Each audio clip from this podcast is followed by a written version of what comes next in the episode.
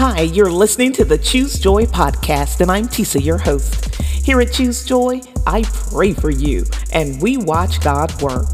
Today, I want to pray that the Lord helps you to trust again. I pray that your heart be healed from the hurt of those who have let you down in the past. Your healing begins with forgiveness, and it ends with the wisdom from God on how to move on. I pray that the Holy Spirit that lives in you will remind you that people are easily distracted. People are weak and fallible, which is why we place our trust in the Lord who never fails us. The word of the Lord says, "Be angry and do not sin. Do not let the sun go down on your wrath, nor give place to the devil." So I pray that you don't let your anger consume you.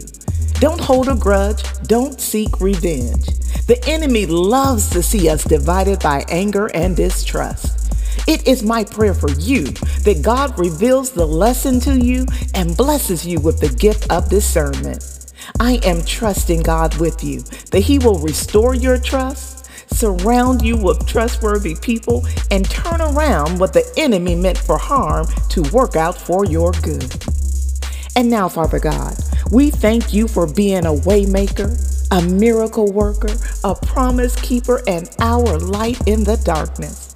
We bring our broken hearts to you because we know you to be the potter who can make us over again.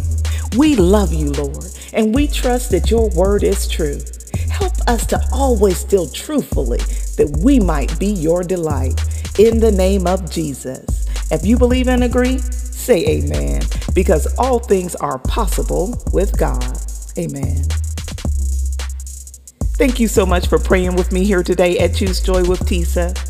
It's hard to restore trust when someone lets you down, even when they lied to you or maybe just simply mistreated you.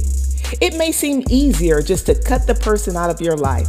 And like the Bible says, shake the dust off your feet and keep it moving. But I want to encourage you today to take your concerns to the Lord in prayer before you make any decision. Ask God what lesson He wanted you to learn through this situation. I know that conventional wisdom says when people show you who they are, that you believe them the first time. But as a follower of Jesus, we are not called to be conventional. We are called to love our neighbor as ourselves. And Jesus says to forgive seventy times seven. So I want to encourage you, yes, to guard your heart, but also to forgive. And don't let the actions of someone else keep you from trusting. You have a choice to make right now. So choose to feed your discernment rather than your mistrust. Discernment will certainly serve you better. I hope that you will join me for tomorrow's prayer.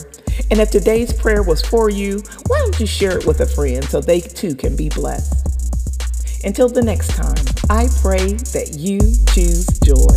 Amen.